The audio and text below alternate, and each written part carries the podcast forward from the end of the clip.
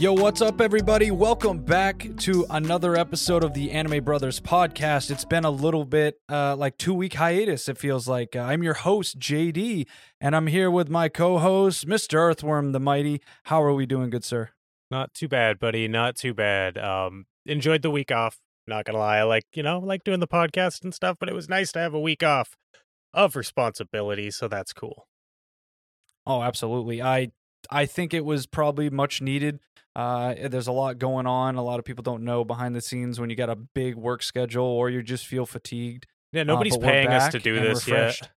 Yeah, yeah. No, if somebody wants to pay us like full time salary to do this, all right. Yeah, I'll if I could quit my job, I'll watch everything that you guys put at the table. I just need to be able to afford uh, about three grand a month. So yeah, let's, I'll, let's uh, let's work that in the contract. I do daily episodes if I if I got paid a, a livable salary. I mean, fuck it. What else am I gonna do? Exactly. So, uh, but w- with that note, we're gonna of course talk about all things that are uh, that have happened in probably our little break that we've had. But just know that this episode is finally the Cowboy Bebop episode that probably a lot of people have been wondering. Finally, seeing Earthworm as he has his first start to finish watch of Cowboy Bebop. Holy shit! I've done it. Now everybody can leave me alone.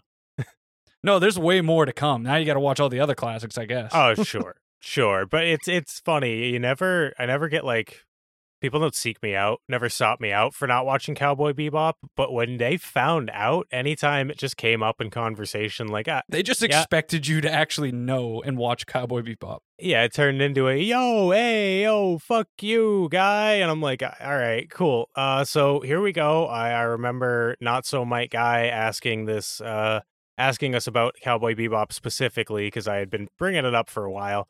So I hope you're happy, friend. I hope, uh, I hope I've made all your dreams come true. That's right. Absolutely. And then you have me over here, like actually going through One Piece. So all the One Piece fans are getting what they wanted. I mean, we're just here for the people. You Yeah, know, we are the I think of podcast of, the people, um, Commupod, if you will. Oh, okay. I like that. Anime Brothers Commupod. Come, comrade, talk about titties of the virtual kind. No, but uh, yeah, before we get to it, of course, we have a lot to talk about probably. Uh, you had just finished it. So it is going to be fresh and it sits with a lot of heavy, like, things going on. But before we get to all that, why don't we just see how was your vacation? Uh, it was Baldur's Gatey. Oh, I- was it? I don't think anyone knows what's been happening. yeah, well, if you're if you're a member of our Discord, you can probably see. I think it actually shows you when I'm playing a game on Steam. So you probably have have known, but I mentioned it on the last episode we recorded a couple weeks ago. It's like, hey, um, I'm probably gonna buy it, and and lo and behold, a few didn't, not even like the day Like, later. two days later. Yeah, two days later. yeah, it didn't take very long. Da- bought it, downloaded it, been playing the shit out of that. I have three separate campaigns going: one with you and my buddy, one with my buddy, one with just me. And yeah, it's it's God, it, it's a real easy way to kill eight hours, and I just love games that are real easy ways to kill eight hours. Oh no, absolutely. I was gonna say most of this is gonna be talking about how much we loved Baldur's Gate and how we're playing together and going through our own adventures. And it's now taking up pretty much all Well- aspects of our lives. I want to talk to you about this. I want to talk to you after, so I don't know if I'm going to cut this or whatever. Do you want to do an episode on Baldur's Gate? Like the whole, uh, may, maybe we wait. it's gonna be a while us- before we finish, but I mean, if, if you want to talk about the whole story of it and, I, I don't uh, even know if I want to talk about the story so much. I mean, yeah, I would definitely bring up the story, but I guess I just want to talk about it as like a, a big long video game review, t- kind of. I mean, you know, do like a Yeah, outside. I mean, I'm always down to do a video game review. We did say we're not just gonna hold ourselves to anime, so Yeah, I mean, we could definitely wait and until maybe one or both of us finish the story, so we can give a a full like story review along with the game. I want to finish way before you guys. Yeah, you're definitely. I started of- this train. I should be able to finish it, but God, is it hard to finish? It's so much going on for it. Yeah, in my solo campaign, I'm I'm the furthest behind because I always end up playing multiplayer, which is fine. I'm not complaining. I guess I'm just saying like, I it's gonna be a while. Like I'm gonna be with somebody else when I finish the story. I think maybe even you because we're we're pretty far along in the campaign that we started. We've only played two sessions, and I think we're further along than my solo campaign. So right, but there's going to be a lot of different outcomes, especially ours. We're kind of going a darker route in uh yeah, in pro our tip, three play playthrough. So pro tip, don't kiss the mind flayer. You get an option to kiss the mind flayer. that I mean, was your fault. That is I- all okay. your fault. No one in their me- right mind would have picked that one at all. but the thing is, is it's an it's an option. It's like, hey, uh, it, it's an it's not like okay, if we're just playing at the table and it's like you come across the mind flayer and I'm like, I want to kiss it. That's weird. Okay, I'll admit that. That's weird. This is a video game with pre-built options, and one of them is lean in for a kiss on this tentacle-faced monster. Uh, I don't, Yeah, you know, I come on, I gotta try that. That's a good thing you have save points. That's why if you do like a Nuzlocke type of way with Baldur's Gate playing real D and D, you make that choice, the game's done. You you've lost. There you oh go. my god, restart every time you fucking wow. That's that That's where I'm. rough. I'm eventually gonna do that once I beat the game. Just like the Dark Urge type of class, uh, the creator of the game said, I recommend playing the game first the normal way, so you get everything, kind of understand how it works, get the story, and then you can go back and change like because there's so many different ways it can end. So, um, but that's what he recommended, and I think that's probably the approach I'd like to go with. Yeah, yeah. So um be on the lookout everybody for a Baldur's Gate 3 uh review slash story time episode. Mm-hmm. Absolutely. How about you though? How what uh, what did you get up to on on your week off? Uh, well, most of the week off in, entailed me working a nine day uh, night shift, so was no benefit for me because at the time, uh, you were playing the game every single night, and I'm like, I have to work, and I was hoping you weren't going to start playing until I could play, because then it's like, damn it. But uh, nonetheless, uh, other than that, after the nine day work uh, through, I basically got to go up, just got back from going up to the mountains in New Hampshire with my mom and my wife and just kind of hang out with my dog and my pup for at least a day and a half to kind of get out, be with them before summer ends officially. And um, football's starting, so I'm like, I'm now back home ready for football, but also in the back of my mind, here we go, Baldur's Gate. You know, you're home now. All you got to do is jump on the game. That's what I'm saying. Your all your buddies are home and that you could play your three player campaign and with all your friends. Yeah, exactly. But it is the first week of football, and I do like football. So there's those things that are going back and forth. But yeah, I mean, to be honest, my, my vacation entailed mostly working. And then when I had like a day before I had to go on another little mini vacation. So it's some bad with good. I don't have much to say other than to for this Cowboy Bebop um, review. I did in between here and there and working. I watched up to like six episodes started the show kind of got more of like the beginning is more of like entering the characters and it's very story driven um before i think the only one i didn't get to see is ed because that's later and then i watched summary videos of every character and then some of the adventures they went through to just jog the memory because it's all there but um yeah and then i just watched the last episode with you because you were watching it as uh, i got home It was great, right? I my tardiness benefits everyone. Yeah, we'll we'll we'll go with that. So, but yeah, if there's anything you have to say, man, I say this is all you for the vacation. I was pretty much just working and uh pretty much watching like One Piece and shit. So, just I mean, at least know that on the anime side with my buddy Devin, we're like 50 episodes in, so we're doing pretty good. Killing it, bro. Killing it. Only You're, have a uh, thousand twenty four to go. Yeah, you're uh, like what mm, five percent there? I think it's five percent. Yeah, I'd give it a strong four. No, I think you're well. Yeah, actually, because it's over a thousand episodes. But like, Yeah, exactly. If we're going round numbers here, thousand episodes, fifty. You're five percent in. You're getting there. You're killing it, bro. It feels amazing. It should. It should. I actually had a conversation with a kid at the Dunkin' drive-through about One Piece. So, um, unfortunately, that's another two. Were you acting like you've y'all. watched it, or did No. you just be like, yeah, I've no, it was just I. Yeah, it was one of those like uh, he I was wearing my Hunter Hunter shirt, and he's asking me like, "Is it good?" I'm like, "It's fucking phenomenal." Who who are you? Who the fuck am I? Who do you think I am? Asking me if Hunter Hunter's good. Come I'm on. Earthworm from the Anime Brothers, and I know Hunter Hunter is good. and he's he's fucking he's like, I just finished One Piece. I'm like, oh, that's wild. I have you know, it's just uh, it's too long for me and stuff, and just I. I have a problem watching long anime, and he's like, "Oh, I know, but don't be worried about the length." And he was doing, he was like skirting around, actually telling me to watch it. You know what I mean? No, because he, he knew that you were gonna. The more you hear it, the more you're gonna add six months. He listens to the podcast and he's like, "This Yeah, guy little do you know might he be knew. Earthworm." no, that's really cool though. I was gonna say when it comes to One Piece, I'll let you know that uh, it is it is really good. Um, maybe it's because I've already read the manga, but watching it with Devin and like I said, maybe it's the the dub actors, but they actually though I don't like all the filler and how they drag fights out, the acting is pretty damn good, and I've actually chuckled quite a bit that I thought I would. So, I love it, love it. Um, but yeah, I got I got nothing else exciting. Um, I'll save most of my Baldur's Gate stories for when we when we do an episode on it. Uh, so I guess if you got nothing else, we can get right into Cowboy Bebop. I think it's time we blow this scene. Get everybody in the stuff together. Okay, three, two, one, let's jam.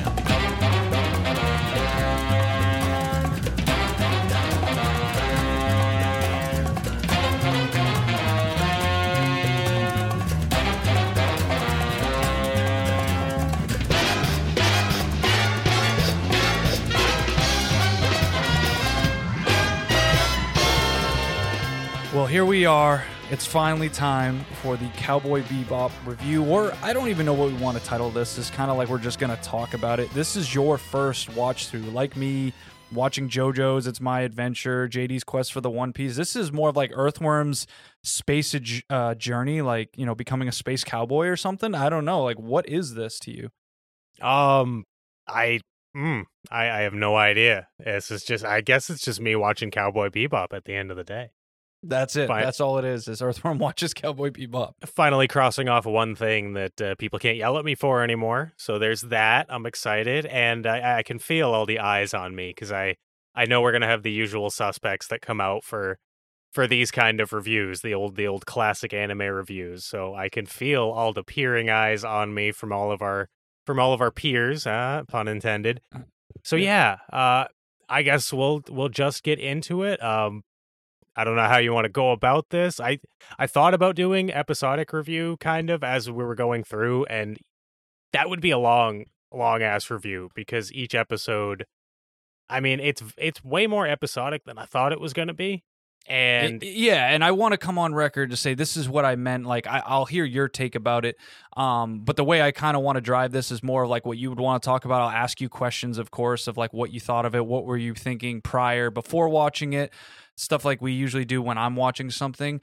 But um, much like when I had to do the Eva movies and you didn't get to have that refresh, I don't think I'm able to drive everything that happens as much because you just watched it and I have not. Uh, sure. I've watched mostly summary yeah. videos and, and and character videos uh, on YouTube. But my my whole thing that I would like to get across is the reason why when if anyone goes on my mal, JD's here, you'll see it only as a seven. And normally uh, if i talk to people like people from the you know podcasts like strictly series and I've, I've really talked to carl about why i gave it a seven. Like it's a really great show but the episodic natures and how much is in there is actually not at the time what i was into. I loved every character's story and everything that had to do with like the syndicate but that's actually not very much a part of this whole entire cowboy bebop. So that's why i could never give it a 9 or 10 like most people are giving because I, I maybe i'm just the a to b type of guy but that's that's why I originally put it at seven. Um, but uh, that that's just what I want to come out there and say is that we're hopefully going to have you drive more of this since you just recently watched it. Uh, that makes sense. I will definitely do my best. Uh, so I guess I'll just start off with like how I kind of felt about Cowboy Bebop before starting it, and some maybe misconceptions that I had. And I already brought it up. So uh, one of the misconceptions I had is I knew it was an episodic show but I I guess I didn't realize how episodic it was because at the end of the day, you really get four. I th- want to say four episodes that have to do with Spike and the Syndicate. Um, two get, for like Faye, I think, and two for Jet or something like that. Yeah, and even those, um, even the spy, the the the Jet and the Faye episodes end up being a very self-contained, whereas they do have like little bits and pieces of of their past, such as you have the episode. I also want to. We probably should have said this before. I don't know if you said it and I, I didn't listen, but spoilers ahead for Cowboy Bebop because um yeah we're gonna we're gonna be talking about it in depth. So yeah, before I say anything spoilery, I I want to want to get that out there. So there we go. Moving forward, uh, the episode where Jet kind of talks to his old uh, girlfriend, whatever, his old love interest, uh, mm-hmm. that was, I think. I think so. I can't remember her name exactly, but he he goes, he talks to her. It's very much like a jet centric backstory, vi- that backstory filled episode, but it's still, it's not like a a giant building block. It's just it's a very self contained thing where it's not. It doesn't lead to Jet going through and co- uh, dismantling a bunch of corrupt cops that he used to work with or something like that. It's just a one episode. Jet sees somebody from his past, has a reconciliation, does the bounty thing that they're gonna do, you know, and and then they move on. So Yep. yeah, I I guess I really wasn't sure what to expect. Um but that being said, I I had less of a problem with the episodic nature than I thought I was going to. And I talked to you a little bit about this before we recorded, but I think it has to do with the fact that that, that Cowboy Bebop is so I mean, it's telling great stories. Uh, it, it even in these episodic stories, it never yeah, there's feels some filler episodes like the the the one with psycho psychokinesis powers, whatever the fatter large man that has the brain of a child basically that Oh, like, yep. faces off with Spike. I mean, I love that episode to be honest, and that's not technically going forward in any type of storyline. It's basically just contained in this little filler like saga and I like that. So there's there's not all just cuz it's episodic doesn't mean they weren't good ones, but there were some ones where I was like, "Eh, I'm not really interested in this one." You know what I'm saying? I can understand where you're coming from with that, and I truly think it's it's more of a it's more of a mindset as you're watching it. Um, I think if you rewatched it again, and I don't know, maybe you did. You said you watched a few episodes of it, but I I, watched like six episodes. Yeah. did it beginning. did it kind of hit you a little bit differently now that you knew exactly what like they were very self-contained episodic stories. Well, pretty much. I want to also say that you're going to, of course, see it a lot different now because you've watched Moe shows, you've watched Slice of Life. You basically watch on the daily shows where nothing's really going on and it's episodic every single episode. So, this, of course, is not going to bother you. I had started watching this like right when we started the podcast, right before. So Yeah. I had not had 200 episodes under my, or 200 animes under my belt yet. So going back, yeah, watching it, I wasn't so like, oh, this is boring, blah, blah, blah, or like, where are we going from here? But I also want to state that the first six episodes are technically all going together. A goes all the way to B by the time of episode six, everything I've watched, because you kind of meet Jet and Spike early on, right in the first episodes. You then meet Faye. Faye then leaves them for like one episode, like ditches them, but she gets stranded out in space and they're passing by on the way of taking care of a bounty. They pick her up, so she ends up with them again. And then she kind of moves herself in, and now they're a bigger group. And then it leads into finally a vicious and Spike episode, which is the famous, you know, uh, them standing up in the church, all that gun and sword drawn. Yeah, And so, like, what I mean is, like, the first five episodes already, that's not episodic. That's literally, technically, still working to a point. And then by the time, like, Ed shows up, I feel like is when it's finally like, all right, the whole crew's here. We're going to start going off and having some adventures. And I never got to that point, so I don't know how I'd feel. But I will say that the first six episodes, seeing it again, you're right. I was like, all right, this is actually a lot better than I originally had thought. Yeah. Yeah, and that's kind of what I'm getting at to where if you go in expecting um you know a a a Naruto, a a long running narrative where eh, there are cliffhangers and episodes run directly into one another, you are kind of setting yourself up for disappointment. And I mean, you really didn't know any better. I don't. I don't think you know because Cowboy Bebop. You hear it's a legendary anime. Everybody watched it. Yada yada yada. But you, nobody really tells you like it's it's a bunch of self-contained stories that kind of lead into one another very very slightly but it's never it's not like the lady from the heavy metal episode shows back up in episode 18 to save the crew like would happen in a in um like a Naruto Bleach One Piece where it's like all of these yeah, things and that's are that's the shonen. This is definitely a seinen. This is adult. You know, this is meant to be a more older audience, and that's without hundred percent. You know, yeah, but for me what really makes me i okay is not the right word but what really makes the episodic nature of cowboy bebop shine is the fact that all of all of these episodes, all of these stories that are be t- being told in the episodes, because you're right, they, the Spike story, Faye's story, they're all being slowly pieced together, one puzzle piece at a time throughout these episodes. But there are other self contained stories that are just as profound. You know, you have um we'll talk about the first episode. You have the the guy who's got the the fucking crazy John Wick drug and the his red lover. eye. Yeah, and his lover fucking shoots him at the end to save him from being blown up as more of like if I take your life, it's sweeter than if these police that don't know you do it. And it's like, all right, that is a massively profound, beautiful story, all contained in 22 minutes. And, And, then we're just gonna. Oh, I I'm would sorry. Go ahead. co- coming come no coming off this first episode that you're saying and how that ended and uh, seeing that you know both the wife and husband go out pretty much you know getting shot up in space and um Spike seeing this. I did not come up with this. I watched videos summing up every episode and talking about certain things that affected Spike or Faye in the in the show.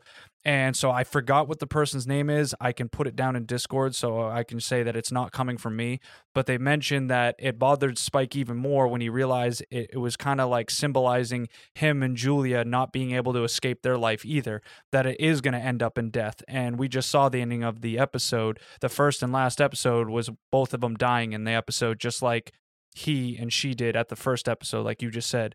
And even though that's a self contained story, it kind of links itself to the ending of the story somehow. And that's where the beauty in it is. And much like Eon uh, Neon Genesis and all that stuff, you start listening to people talk about how the storytelling is. You're like, shit, it is good, but I needed someone else to explain it to me in like detail. yeah it's So- it's full of these unbelievably beautiful little moments and when i when i think when we say it's not uh, so connected i think we mean like narratively connected but what you just yes, said about yeah, yeah. yeah what you just said about spike seeing himself and julia in the first couple that he's bounty hunting in the first episode i mean that's a thematic connection and that's the shit that i love in in media when it's not about what's necessarily happening on screen but perhaps how characters are feeling about it or interpreting it or just the poetic fucking irony of certain situations um so yeah very very thematically connected through everything and even these all all these self-contained stories kind of shine a light on how our main four characters may be feeling or coping with a certain thing uh but at the end of the day some of these episodes that cow- I'd say 90% of the episodes that Cowboy Bebop put out um all of these self-contained episodic stories I they're just they're good. At the end of the day, they all the things we said like they're thematically connected. Uh that's all great. But you could take any single episode of Cowboy Bebop, make it its own thing and I think it would it would obviously wouldn't have the uh, ultimate success that Cowboy Bebop has as a story, but it would shine. It would all of these single narrative episode narratives can stand on their own if given the chance. And I think that's what makes this anime so good is that if you look at it as a whole, you get this wonderful somber look at uh at all the, of these characters' lives, and Jet is doing everything he can to forget the past pretty successfully, while Spike is doing the exact opposite. Um, and Faye is trying to remember her past because it's not something she chose to forget. And yeah, it's it's it's fucking wild. I kind of lost my point there as I started to get into the I characters. think I was hoping you were going to finish with an Ed, but then you're like Ed's Ed. yeah, well, like Ed, Ed's great. Ed's my favorite character. Don't get me wrong. And we'll talk about individual. I'm glad to see another Ed point. lover in the group because uh, I was talking with my buddy Devin. He's like, "Is Spike your favorite?" I'm like, "To be honest, man, I love every one of the Cowboy Bebop crew. It's like Yu Yu Hakusho. We don't want to make who's the least favorite, but I will always say that it was Ein and Ed as like a combo is my favorite. But yeah, it would really come down to I love Ed so much. But yeah, Ein's a good boy, so I link them together. But Ed is the best of the four group members. Yeah, Ed's my favorite. But I, I guess my ultimate point to everything I was saying is Cowboy Bebop is masterfully crafted, and all of the little things are puzzled together so beautifully that there's no there's no parts of Cowboy Bebop at least the the creation of the idea that you can call lazy or or not not thought through or just thrown together. Bada bing. Uh, so we open the door. You want to talk about some characters while we're here?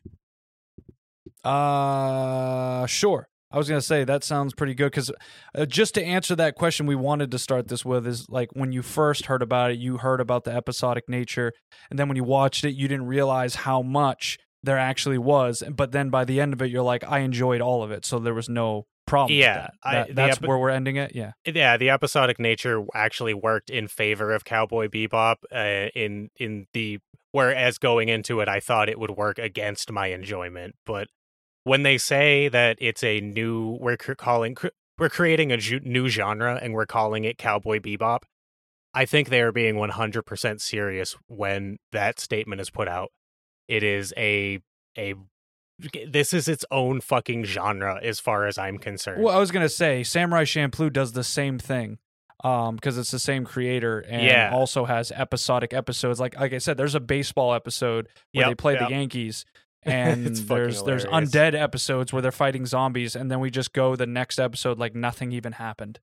And e- it's even just so I it, it's kind of like its own genre. We'll just call it the the creator, and I I'm I'm gonna butcher his name, so it's like, but his creator, he's the one that makes these type of uh, episodic ideas. Oh yeah, yeah. The the creator definitely has a certain flavor. Um, but I, even then, like I haven't watched Shampoo, and I'm sure it sh- shares so many similarities. But I'd still bargain that Cowboy Bebop stands as something while similar in the same way, completely different. Because, uh, well, so I guess we'll get into characters later because I'm getting into this. I think what makes Cowboy Bebop one of the many things that makes it stand out one of the many pillars of the show is the music and the fact that it uses jazz music, bebop music, all of it uses that particular styling. I think that definitely sets it apart in a certain way. Whereas, like, I know shampoo uses hip hop music. So that, I mean, the genre for that would be like samurai hop or something. I don't know what. yeah, you're call it. going from in space to like uh, samurai period to where it's just you're a little more limited in a samurai period of doing like cool space travel and uh, communications through like radio. It's just you have a lot more at your your fingertips to make the Cowboy Bebop universe. Yeah, yeah. Um, so I, I know you're not much of a jazz guy, all things considered. You know, I'm sure you can respect the music, but I and even me, I don't go out of my way to listen to jazz. But the inclusion of all of these different genres of fucking jazz music and the way that Yoko Kanno, the goddamn legend that she is, and she fucking proved it to me watching this series. Cowboy Bebop is not a 10 out of 10 in most people's eyes without this exact soundtrack. I think it's great. I think the rest of it stands up amazingly. This soundtrack pushed it so far over the edge in so many ways. Do you agree?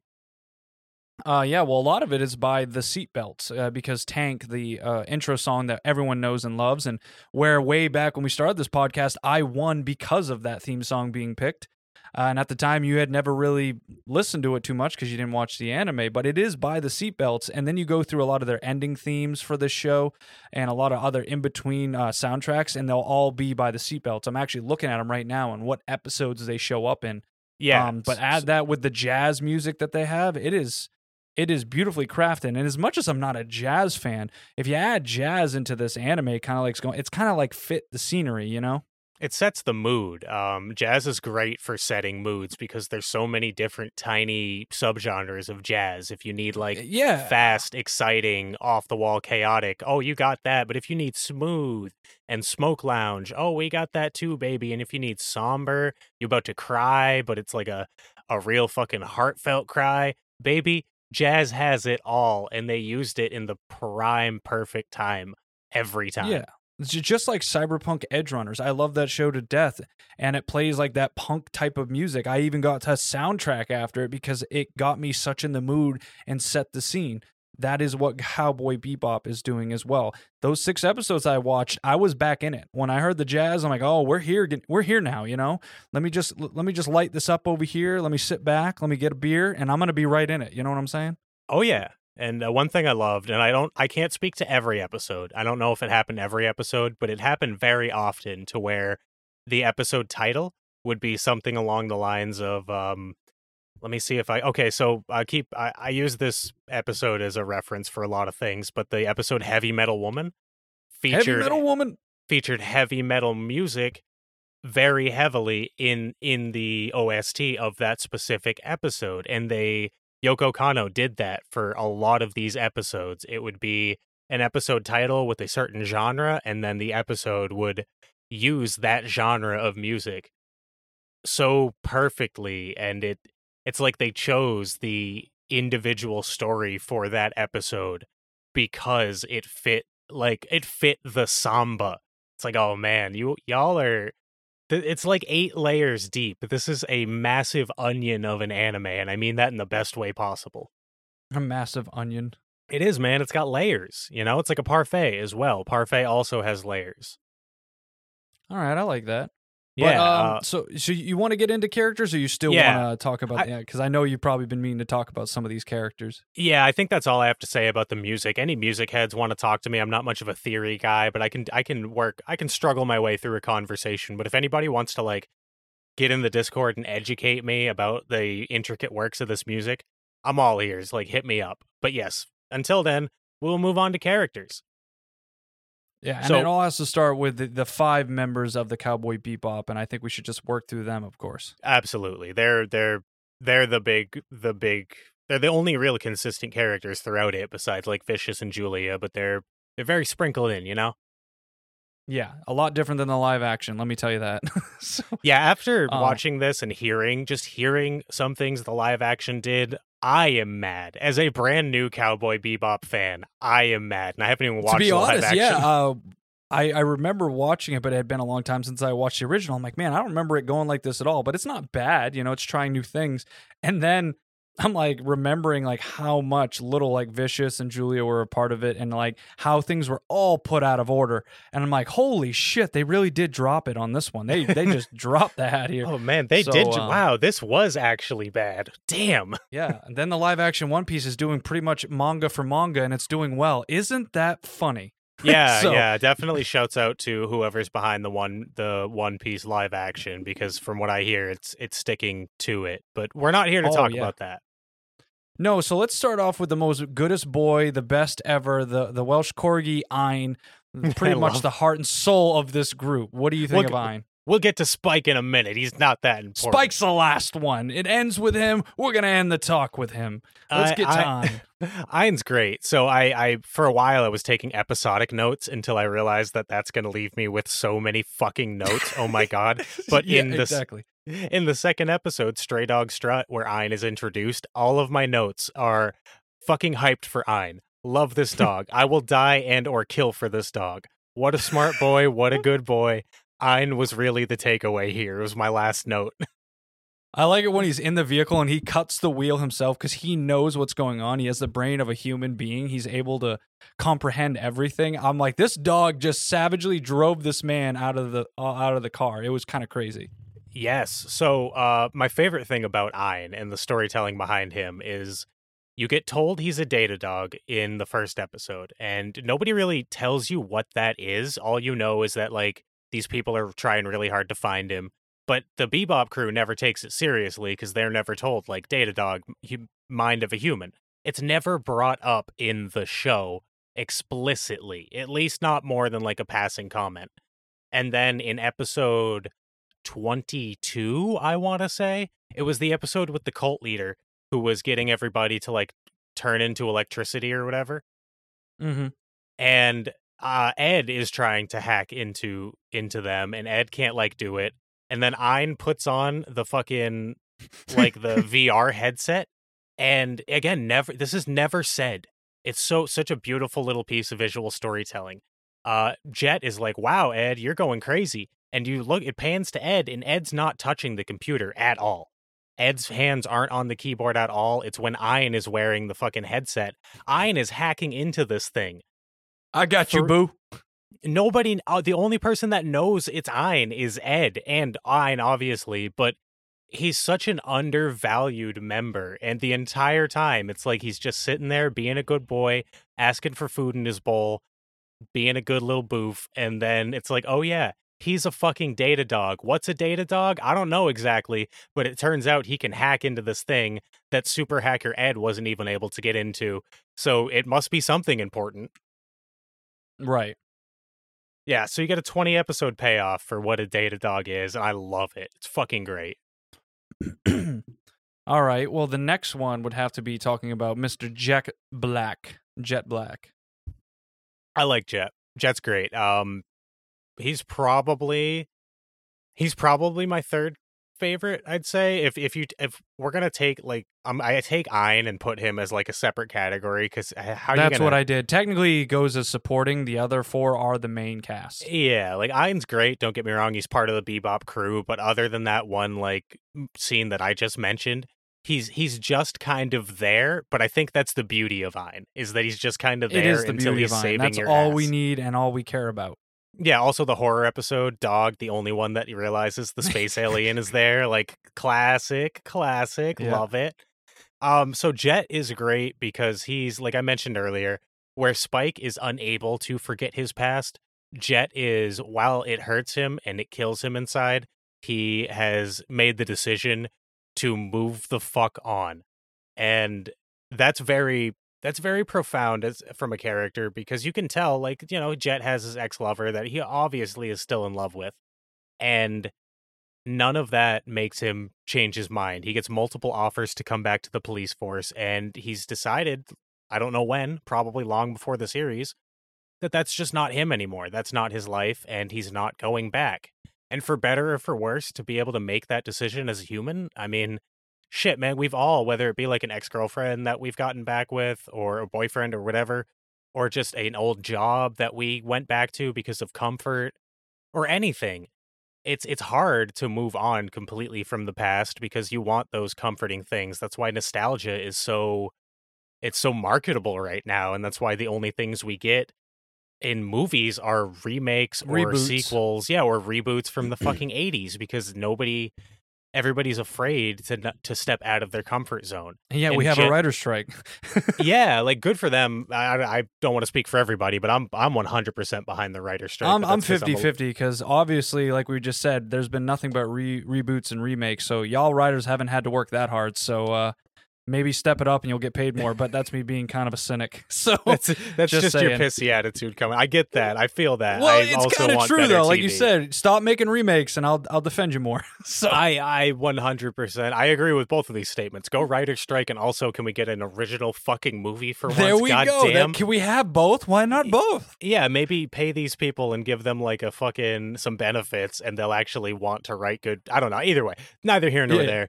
I love Jet because he is that character that is that is 100% putting his past behind him no matter how many times he's tempted while every everybody else is searching desperately for uh, scraps of the past whether it be in Spike's way of you know pretty much letting go until faced with the syndicate and then being dragged right back in or or Faye in the complete opposite hand where she would like you know she has forgotten her past but not in a willing way and it, when something's stripped from you it's it's worse than choosing to get rid of it so i love jet he's he's the dad of of the group he pretend he's the softest He's like boy. a dad and a mom because he does all the cooking. He's just he's just everywhere doing everything, taking care of every single person like a mother would. Like always checking in on him, even though he's like, I don't care. He Yeah. does care.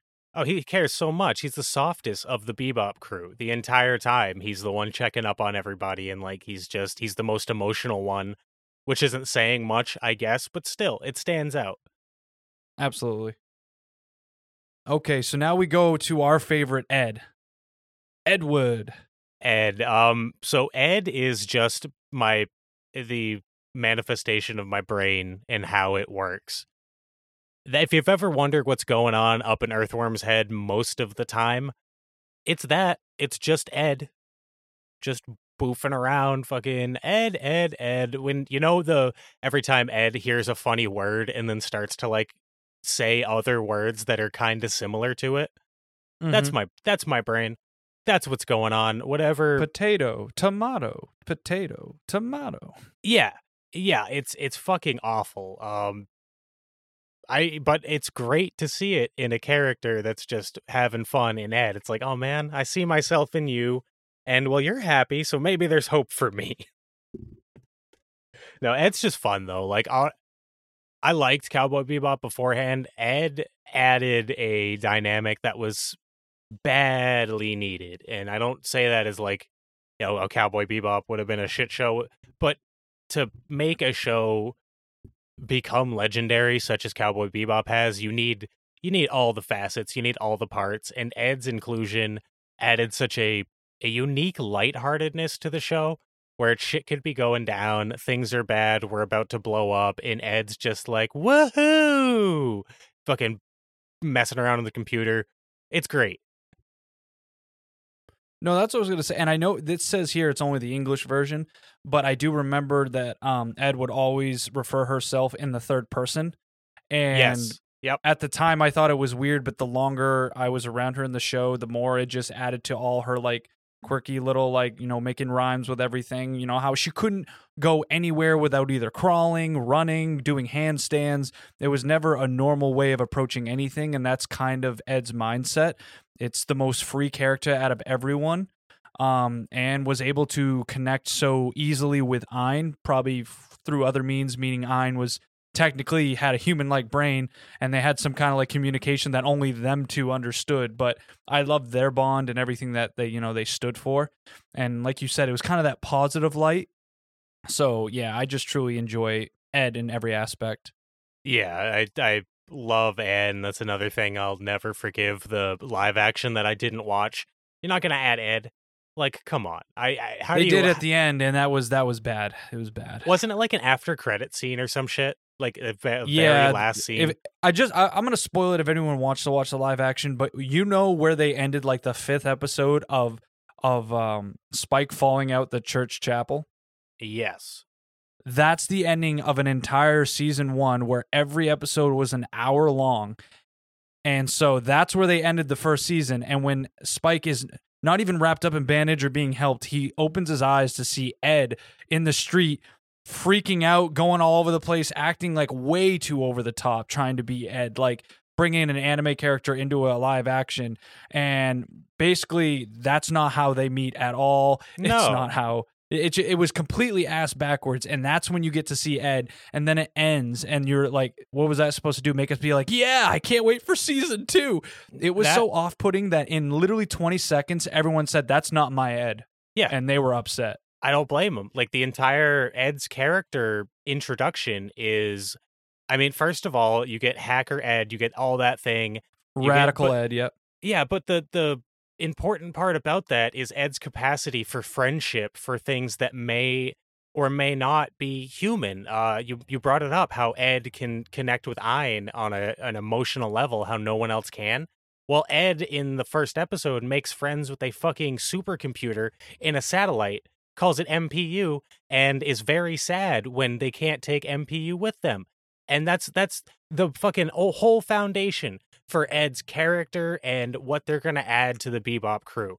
I don't think that the the found family dynamic that everybody loves about Bebop is as glued tight as it is without Ed there, and that's why I'm kind of skipping ahead because I wanted to talk about powerful scenes, but that's why when Ed fucking Ed leaves. leaves. at the end of, of episode 23, it hurt so goddamn bad because not only are we losing it, me and you, we're losing our favorite character for the show. Even if there's only two episodes left, it's like, okay, it's still a bummer.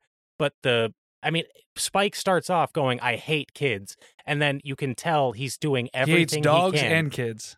he's doing everything he can to not ball his eyes out when he's looking at the uh the goodbye message. It's uh i- yeah i that you're gonna you can't just add ed in. It's not about just adding a quirky goofy fun loving eccentric character. It's about what they add to the to the dynamic of the group and that first ed introduction is such a great spotlight into this is what this character is going to bring to the fucking table it just it shows it right there and it follows up on it man that live action sucks i'm with dan bro fuck that shit i ain't even giving it the time of day Yeah, I, I just gave it a time of day. Like I said, I was it was my way of trying to intro my wife into watching something that it was an anime now made live action, and I'm realizing that was probably the worst one to to, ba- to do. babe, we're watching Dragon Ball Evolution. Oh god, that maybe that's the worst. Never mind. Yeah. But uh no, those are all great points, and um definitely 100 percent that Ed was almost like the heart and soul um of that group. So let's go on to the next one, the one that you deemed not that attractive, not really into, but everyone's favorite girl, and that is Faye Valentine. Yep. So I did mention that there's a good chance after I watch it, my my thoughts and feelings might change. That didn't happen. Faye- oh Faye- boy, okay. here we go. I don't think Faye's a bad character. I re- I like her character arc. I love the whole like I don't know my past thing. Um, and I'm sad about it. That memories being lost. That is unbelievably tragic. Mhm. But that being said, after watching it, I still don't see her as the unbelievably sexy femme fatale that I have to get my hands on, even if I think I might get my throat slit. I don't see it. I don't Um, think she'd slit your throat though. no, but you know what I mean. Like it. That's supposed to be the the attraction of Faye is that she's very beautiful and enticing, but also she's dangerous, and that's the that's the fun. That's what people like about Faye. It's kind of like what people like about Revy. It's like, yeah, she's hot, but she can also shoot a fucking pigeon from a mile away with a with a nine millimeter. You know, so there's it's the whole package. I don't. I see why people like that about Faye. I just I'm not there. I don't think she's a bad character. I I don't I don't think she ruined the show. I think she added a bunch of great dynamics. But am I a Faye Valentine guy now?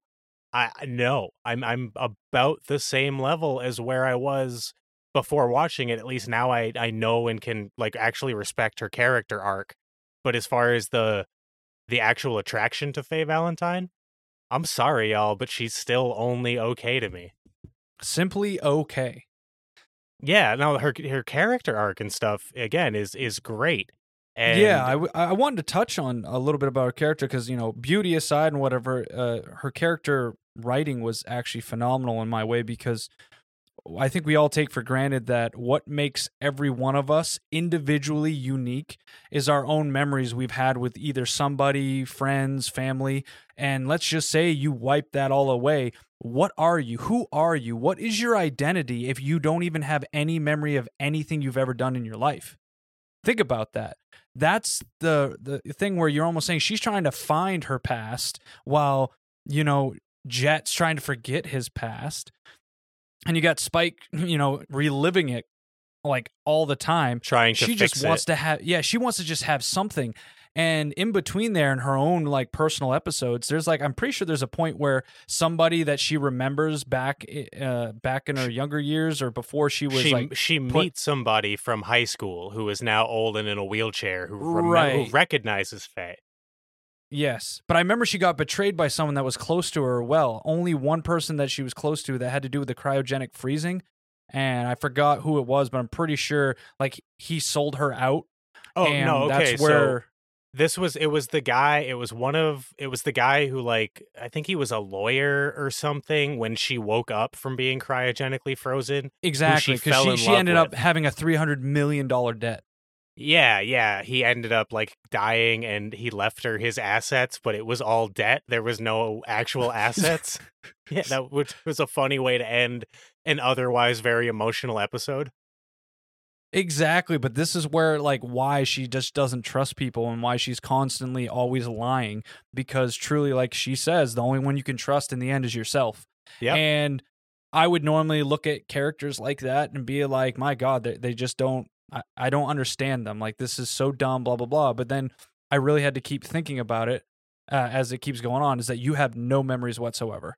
And I just don't know. I, I think about it like what makes me me is like through all the memories of what you and I have had in the past, meeting my wife, you know, getting married, all these things. Imagine everything is gone. Who are you now? What do you have that makes you you?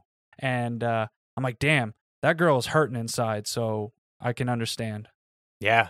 Yeah. And the only thing that you didn't bring up that I want to talk about, and it's something that made me very annoyed with Faye, but also something that made her a very good character. So I don't I'm not saying this is a it was a bad choice, but the fact that she was always running. She was the runner. She was the first one to abandon the crew, even if it wasn't permanent, you know, it was always, oh, where's Faye? I don't know. Um, she might be back, she might not. It happened multiple times throughout the show, but that speaks Mhm. to her having no past and Trust The issues, you know. the abandonment issues that come with that, you know, because like you said, the first person that she really was able to trust after after she fucking was unfrozen ended up being kind of a douchebag and sold her out. And so having no past, the only kind of experience you have is somebody betraying you. Yeah, being reluctant to to stay with a group of bounty hunters that just have kind of let you hang out here but haven't outwardly gone out of their way to to make you feel welcome. I can see you dipping. But in in the oh, same oh yeah.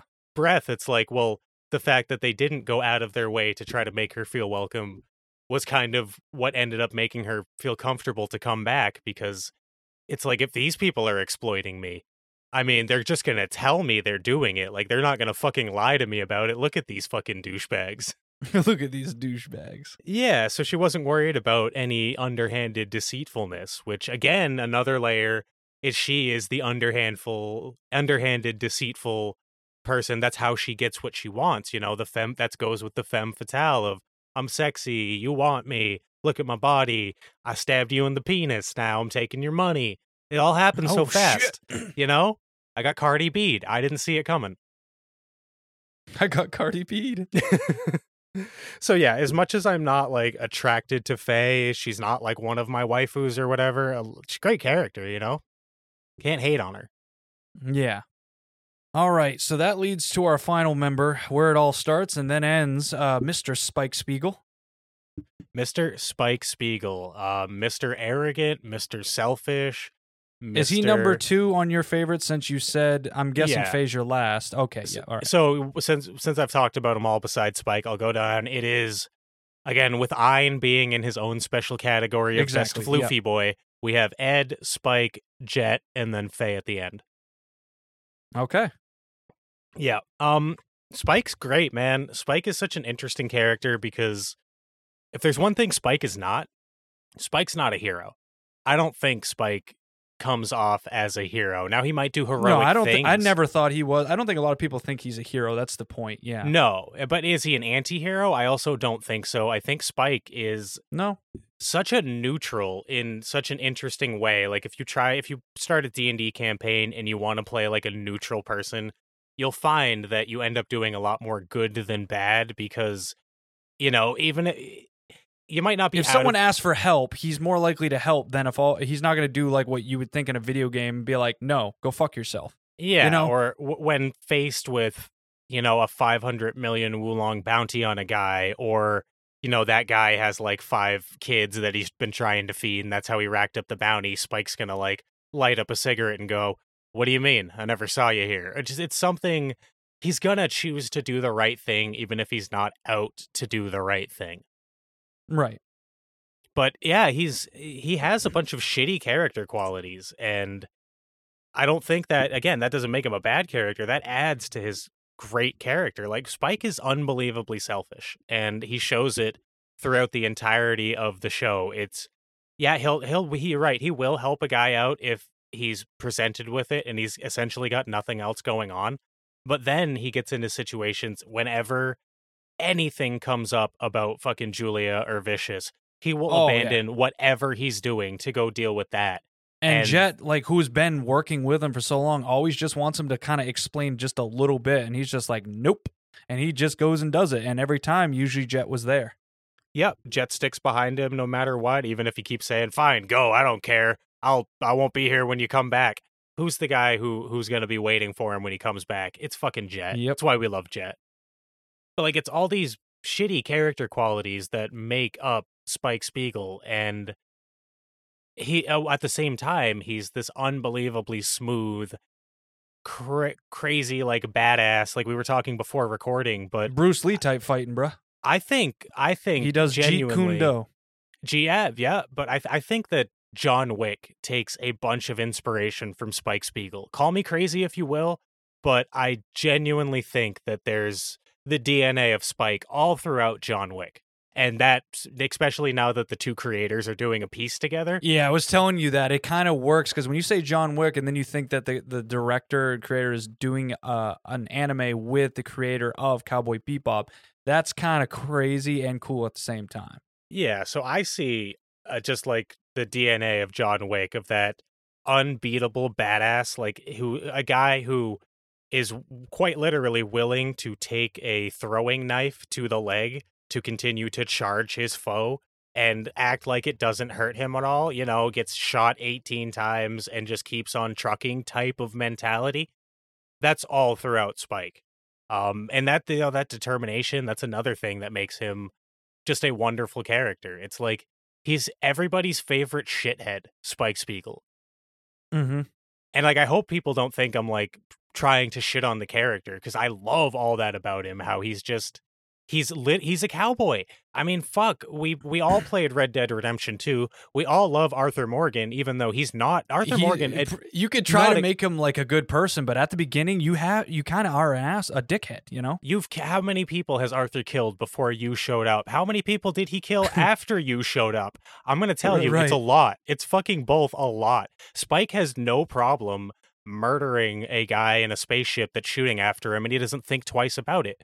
But if he's you remember when he killed the lady and her fanal- uh, fanatic cult followers, and he threw the like put the device in her pocket that Yes. would literally go off? Yeah, I loved it. The little sleight of hand he did.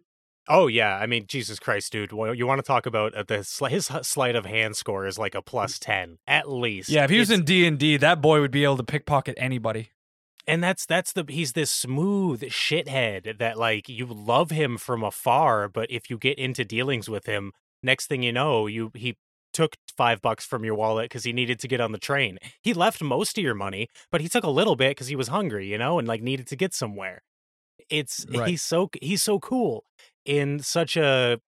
I mean, it's perfect '90s counterculture. He's the perfect rebel, I, I'd say. So, with that being said, and pretty much all the main cast and all that, you have a couple of other characters that show up a little bit, and they all mostly have to do with Spike's past, that being Vicious and Julia.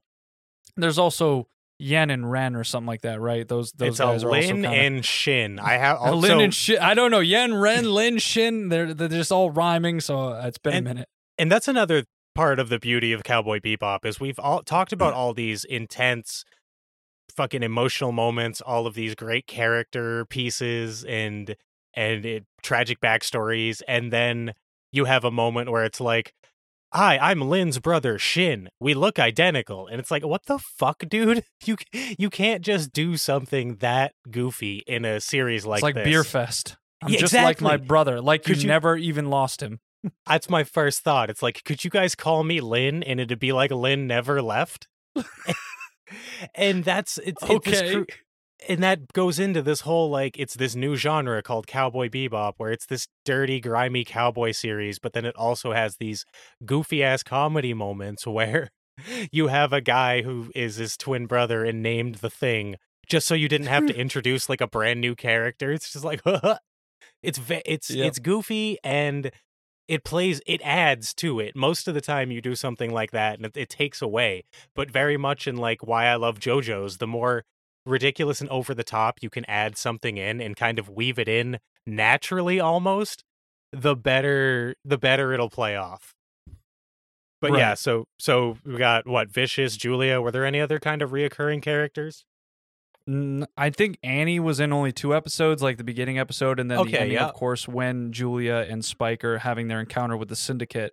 Uh, but other than that, I'd say Julia and um, yeah, Vicious were probably the others that had some probably like four or five episodes in. And I would like to say personally, I would liked a little bit more of Vicious. Um, one thing I'd say the live action tried to do was try to really show what happened between Spike and Vicious, and then like when the, he came into the crime syndicate, instead of just seeing like a couple like pans over of them back to back shooting or you know passing each other. I don't remember every. There was very few scenes. I would have liked maybe like another like five minutes of like a little scene where you could see when Vicious and uh, Spike kind of were on friendlier terms. The live action was horrible and it went a completely different Yeah. direction, and and the actor playing Vicious sucked. But I just wanted a little bit more because much like the new Trigun Stampede did, it gave you more of Knives, who was the main antagonist to Vash, and kind of like Spike and Vicious, you see them as the protagonist antagonist. That's how it's always was Yeah. presented to me. So I just would have liked a little bit more Vicious because he already has that badass like I do what I want. He uses a katana to kill people. I mean, come on now. It's just I wanted a little bit more depth to him. So I, I could take a little bit more vicious on his own, but I I Yeah, would yeah. genuinely argue that the fact that you don't get anything behind Spike and Vicious's backstory besides the few mm, dialogueless flashback scenes, I think that kind of adds to the whole thing that we were already talking about, where even the Bebop crew doesn't know about Spike's past. They know he, uh, they kind of know he was part of the Red so Dragon they're basically Syndicate. like the, the the the listeners don't get to know, the viewers don't get to know either. I, I think that has something to do with it, and I think that plays Yeah. into the mystery of Spike. It's to where it's nobody knows other than Spike, and ultimately, at least in my opinion, ultimately he takes it to the grave of everything that they went through. All you know is that this was his friend. He Spike wanted to get out, Vicious wanted to rule, and it's a kind of a classic um And they fought over the story. woman. Yeah, you know, Julia didn't think she could leave. Spike left anyway and has constant regrets about leaving Julia. And then, you know, it's it's a very classic story and you could kind of piece a lot of it together. But I think knowing the intricate not knowing the intricate de- details kind of adds to the whole Spike being a mysterious badass cool guy. Right. But no, other than that, Vicious, yeah, he's just someone that wants to rise up in the crime syndicate. He's very mad that Spike left and is mad at Julia for basically trying to leave with him. Uh, but that's about it. And I'd say that I wanted to see a little bit more, but I liked him. Um, now, Yeah. when we get to the aspect of Julia, though, how'd you feel about Julia's character?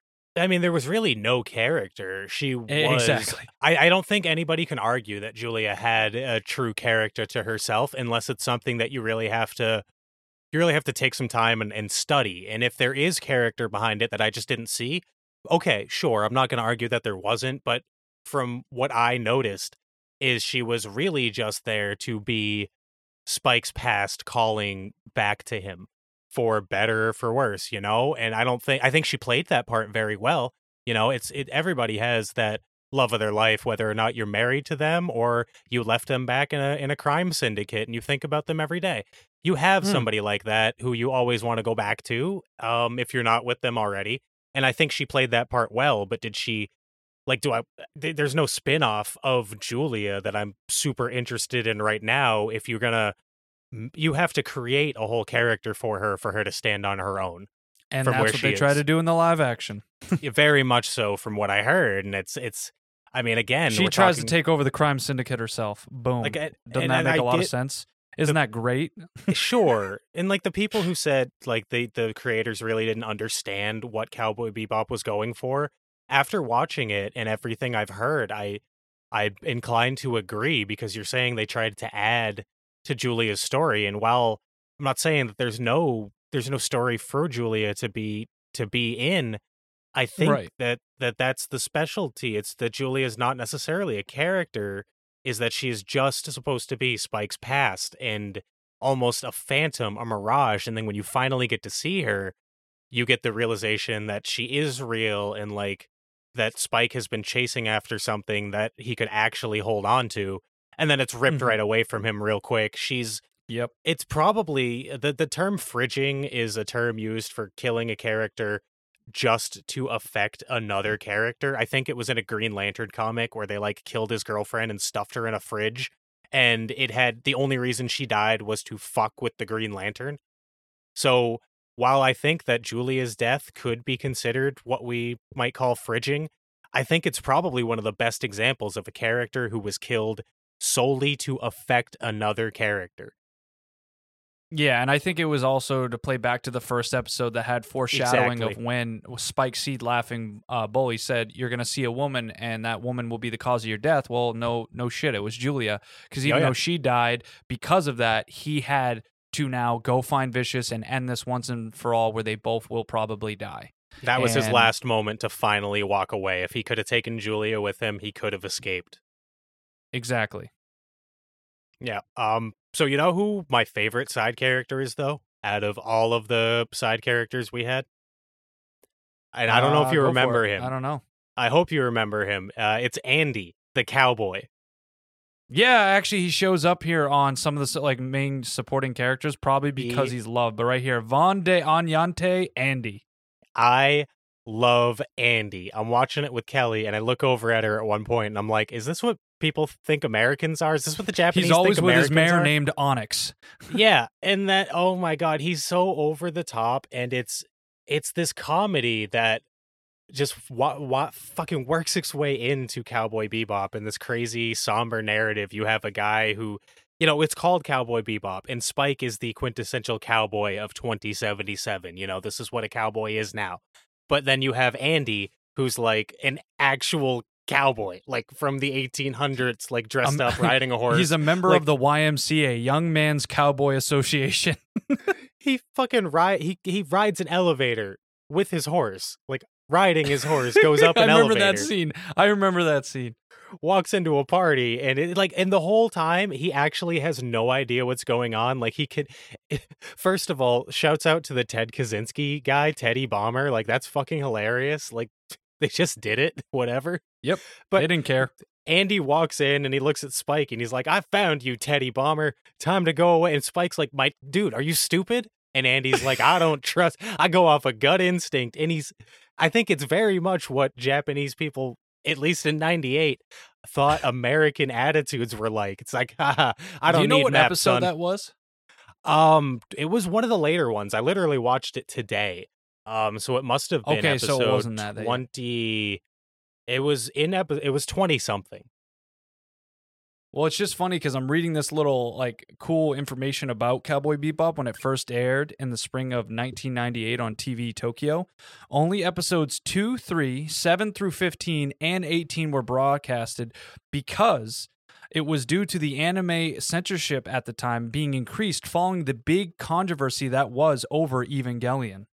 Interesting. So we got it in America in 2001. We got all of it, but they didn't even get the whole entire thing. And I thought they would have the, the cowboy episode in Japan because they want to make fun of, you know, America maybe. But I think because it was the Teddy Bomber, it was Yep. like in Japan, that's a no go. So they didn't Yeah. release that episode either. So that's just crazy that you're saying in that. And then I'm reading that they only allowed them to like watch 12 episodes, maybe 10. I didn't even think about that because it makes sense. So Evangelion had an episode pulled because there was an act of terrorism in Yep. Japan. I think it was a bridge bombing or something. And in the episode of Eva, Too close to home planned- for them. Yeah, they had literally planned a fucking angel to come down and destroy like a, a almost an identical f- happenings to what happened in real life. So they went hard on the censorship. And now that I think about it, at least half of Cowboy Bebop episodes had acts of terrorism. Yeah. I- That and- makes and a lot of sense.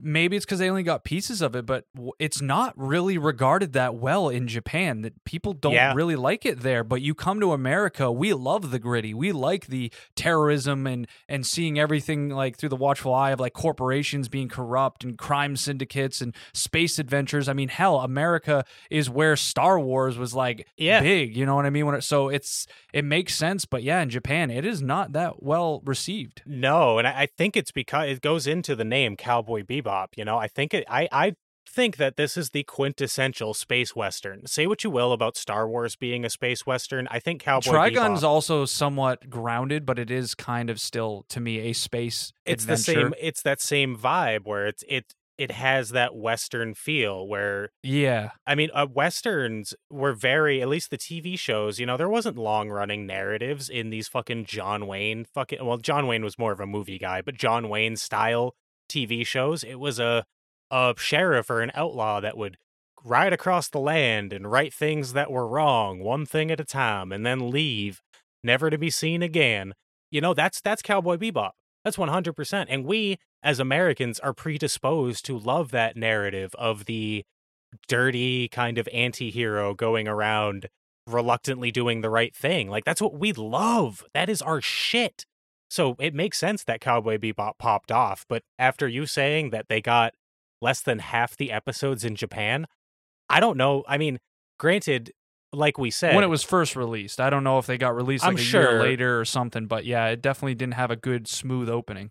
yeah, at this point, yeah, if you're in Japan, I'm sure you can find a way to watch the entirety of Cowboy Bebop pretty easy. But yeah, when it aired, you don't get that beauty that the whole package put together. And even though it is an episodic show, I think having like we said earlier, each episode put you know puzzles together a little bit, pieces the puzzle together a little bit, and it becomes this beautiful tapestry. Uh, and you don't get that if you have to skip episodes four through five, four to five, and then seventeen, all the you know whatever it was. Anyway, Mhm. that all was talking that that stemmed from a conversation about Andy. I love Andy. He's my favorite side character. And then at the end of the episode where he he changes into a samurai, that's fucking. he I laughed so hard. Call me Musashi. It's like you are. He's a rich white boy who has too much money for his own good. He is the David Arquette of of Cowboy Bebop. Absolutely. And I was gonna say, so uh before we start gradually getting to our final like thoughts of this and all that, I know you want to talk about certain scenes, certain things, because you know it's a lot of episodic type of things that, you know, not all of Cowboy Bebop is basically the A to B storyline of Spike and whatnot. It's all these different episodes flung together with their adventures. So what ones stick out to you that you want to touch on before getting to the final thoughts, you know? Yeah, so I guess I'll bring up I'll try to go in chronological order the best I can, but who the fuck knows. Um so obviously the first episode uh was a great probably one of the best first episodes I've seen in anime. Not only was it great on its own. Very good. I mean that could have been an OVA. If you would have put that out as an OVA and that's all we got, I'd be I think we'd all be kind of okay with that, you know, out of all the Yeah. multiverses. Uh but it's the ending that Wait a minute. really- Hold, hold, hold, hold on for a second. I don't know. I saw someone on Discord say that I only liked the first episode because of nostalgia. Are we saying that someone that had never watched it before loved that first episode and it was amazing? Yeah. Oh yeah. Oh Without my god! So maybe it isn't nostalgia. Maybe food Someone was saying that you liked it for nostalgia because you again you watched it when you were. In I think fucking... it, no, I'll, I'll I'll name them. They love it. Uh, but on our Discord, we got a guy named Random Bob Man, and he likes to stir the pot. And I just posted because I had started the first episode to try to see if I could catch up to you, but I just knew with our timing it wasn't going to work for me. And I watched that first episode again. I'm like, holy shit! I forgot how good this first episode just sets the scene, gets it going, and I was into it. And then he, he just responded. Seems like nostalgia talk, and he sent like a smoking man kind of joke oh thing. yeah, and I know. The, and I, know held on to that, and that, yeah, and then I'm thinking of what you just said. It's like you know that first episode was amazing. I'm like, wait a minute, but you've never watched it before. It can't be nostalgia. So I just want to make that known. Bob, uh, man, you that- wild. That's funny. You wild, You baby. wild, what, man. what you what you doing? You you Uh, go lose, boy. no, I, I hey, I I I genuinely think that first episode is great. Um, I think it could stand up on its own, but I think what it did the best is establish what kind of show Cowboy Bebop was going to be. I think that's what a first episode should really do, unless you're going for a a crazy tonal shift. Um, but Cowboy Bebop wasn't. They said this is the show. If you watch the first episode, I think you get 100% of the vibes of what Bebop is going for, maybe minus some of the more lighthearted comedy moments. But even then, I think those are just a little treat. That's kind of the cherry on top of of the structure of Cowboy Bebop. So, anyway, the first episode absolutely outstanding. Uh, and there's a common theme here. It's uh, episodes with crazy, like somber, intense endings.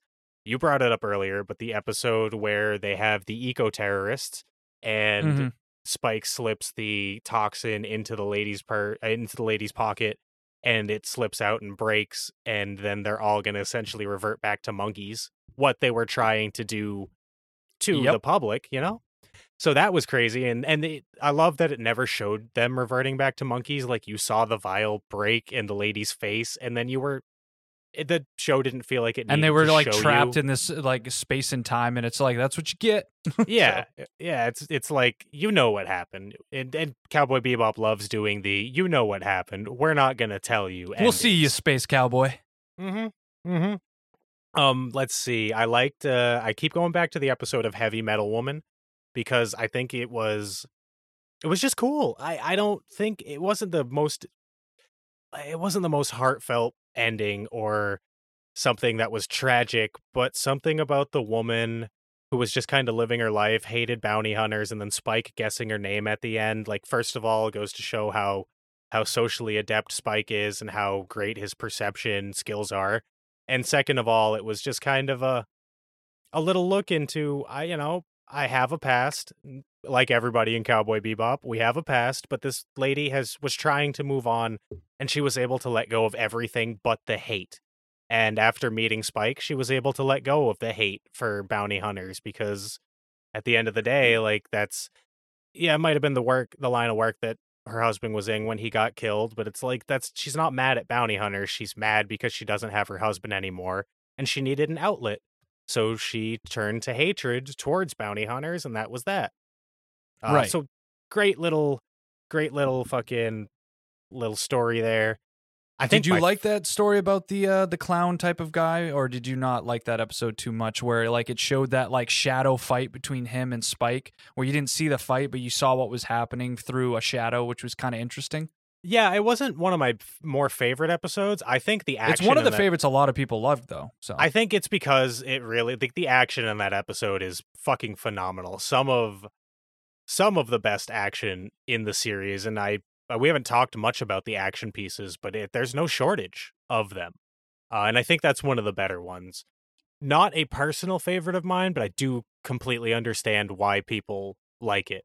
Um, we have the obvious episodes where the episode where you meet Ed, but we've already kind of talked about Mhm. that one. Shouts out to MPU. Uh, I accept our AI overlords. Let's go. Uh, but um, I think my favorite episode, genuinely, and that and this includes all the episodes with Spike and Vicious and all that.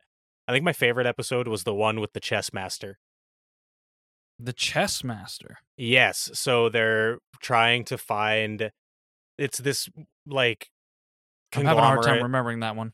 So it's this conglomerate and this company that has an old like programmer that used to work for them that knows a bunch of like secret codes and and stuff that could really ruin this company.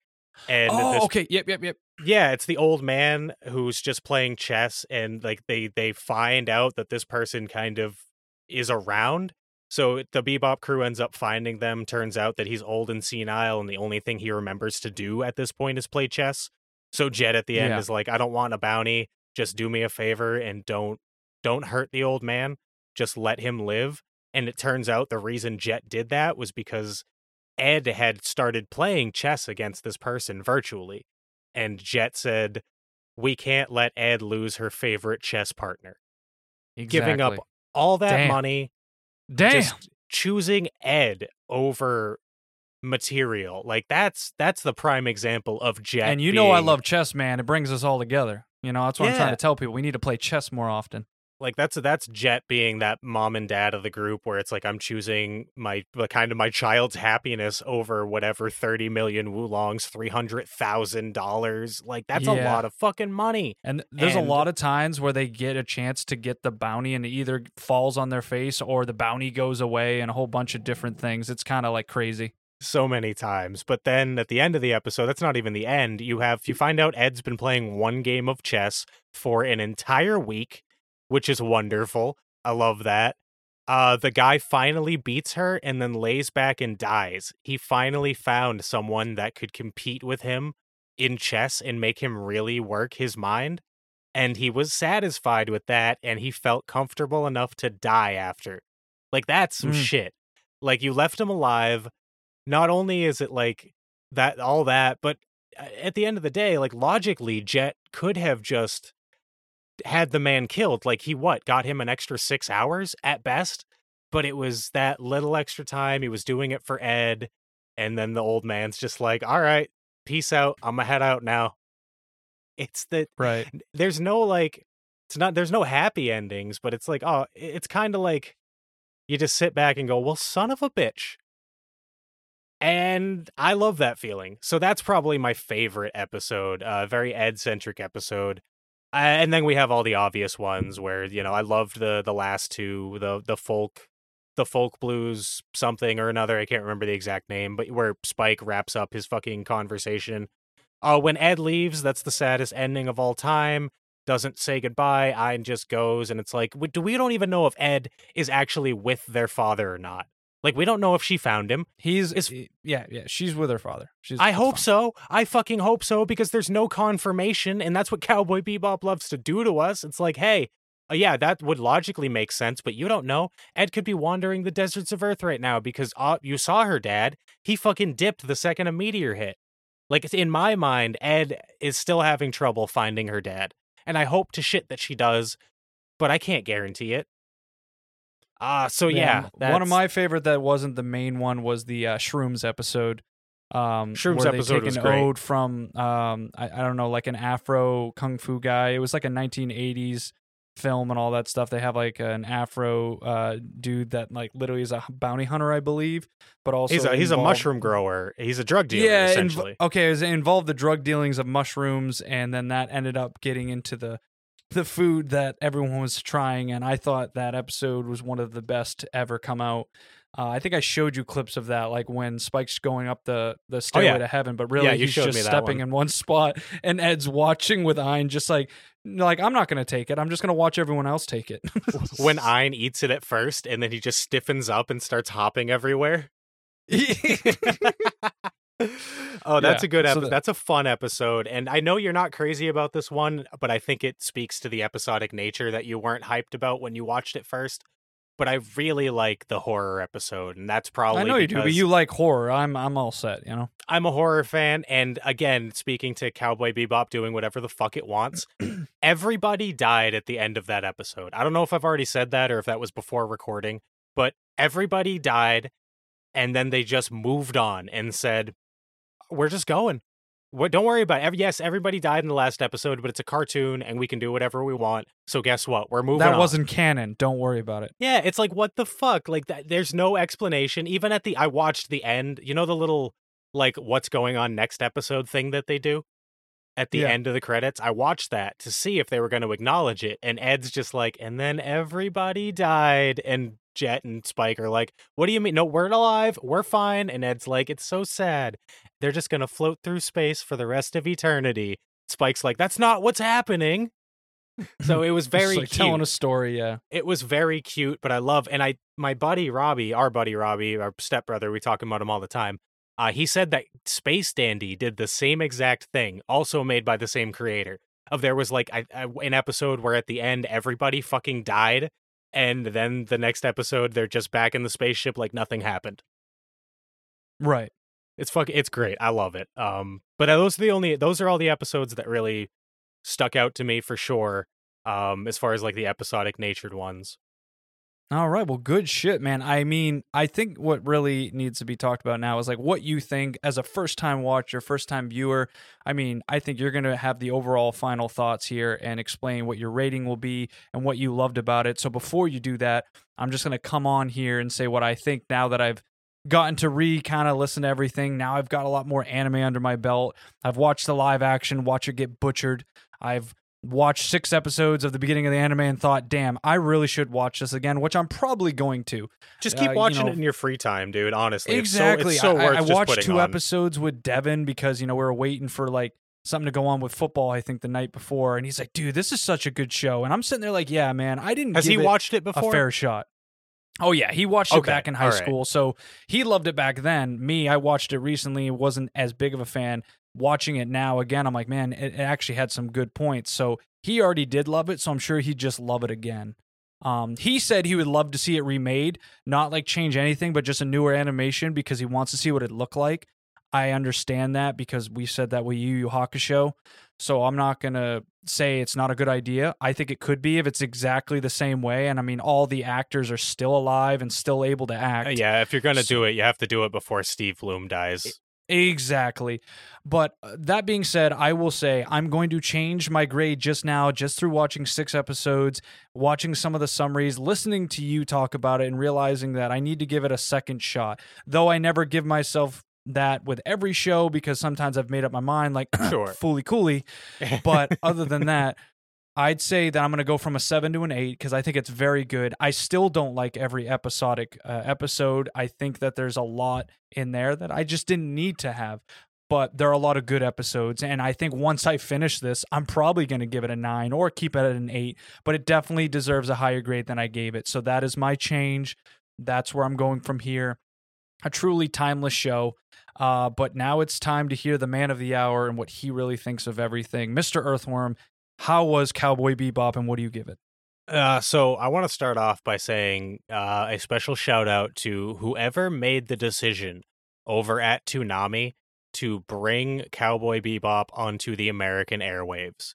Because, uh, yeah, whoever decided that, oh, this show that really didn't get popular in Japan is perfect for late night TV once, one episode a night.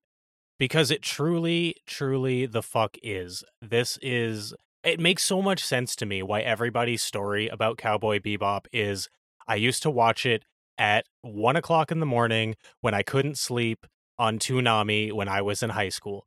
Or I something along those lines. If I was a kid, it was on TV and I watched it that way.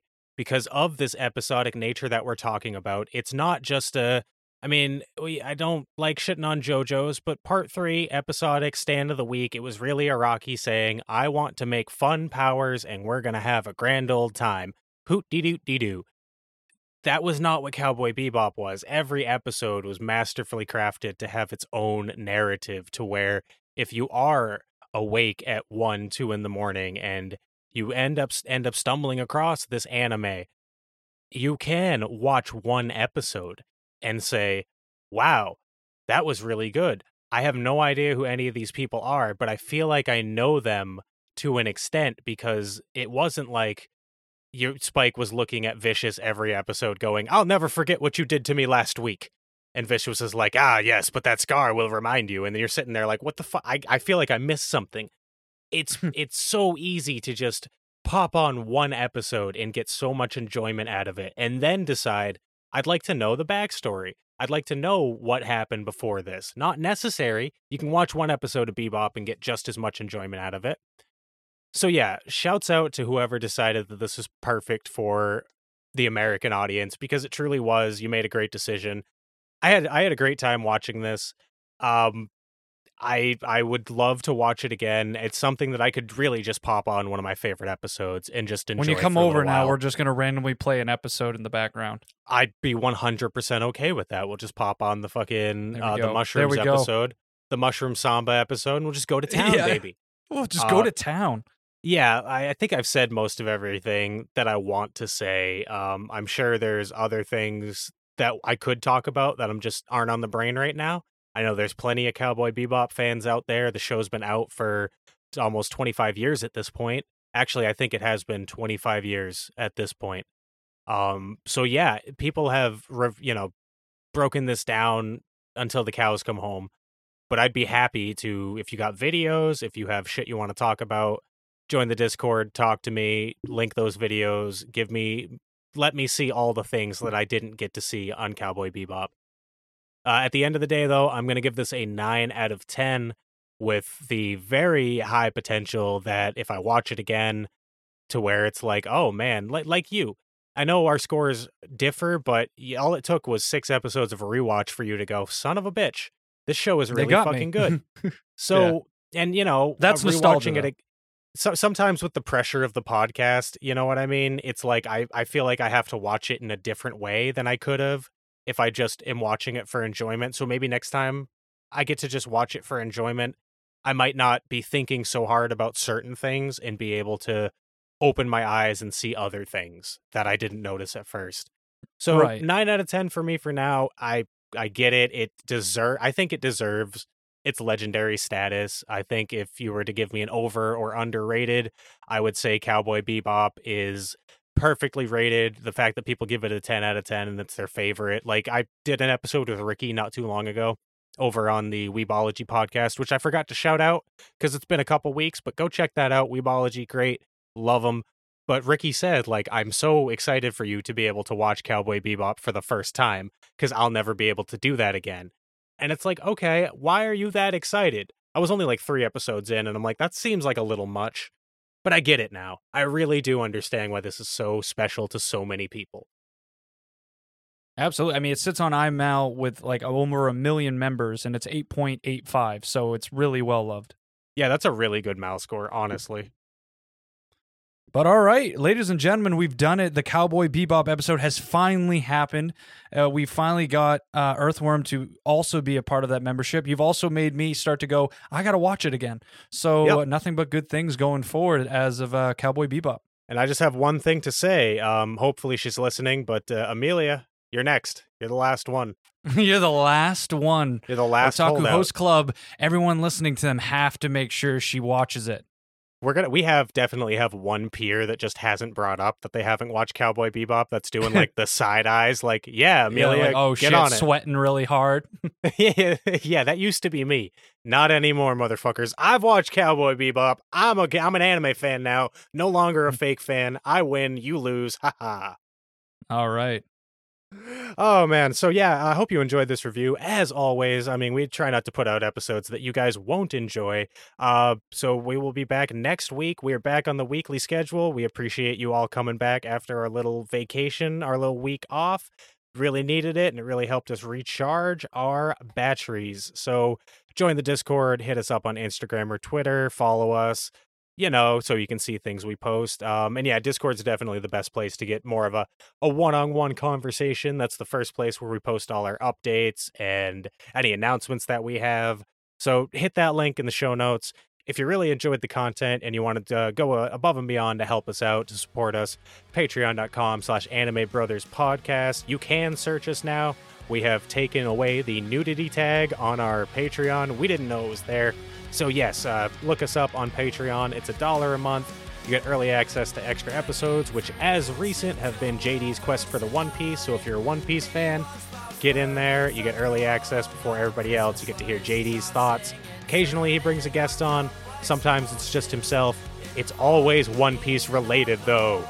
So right. yeah, yeah. Uh, other than that, I'm just happy to be back. Thank you guys for listening. JD, thanks for letting me fucking spew my word vomit about Cowboy Bebop for an hour and a half. No problem. I hope you all enjoyed, and we will see you guys in the next episode of the Anime Brothers. Peace out, everybody.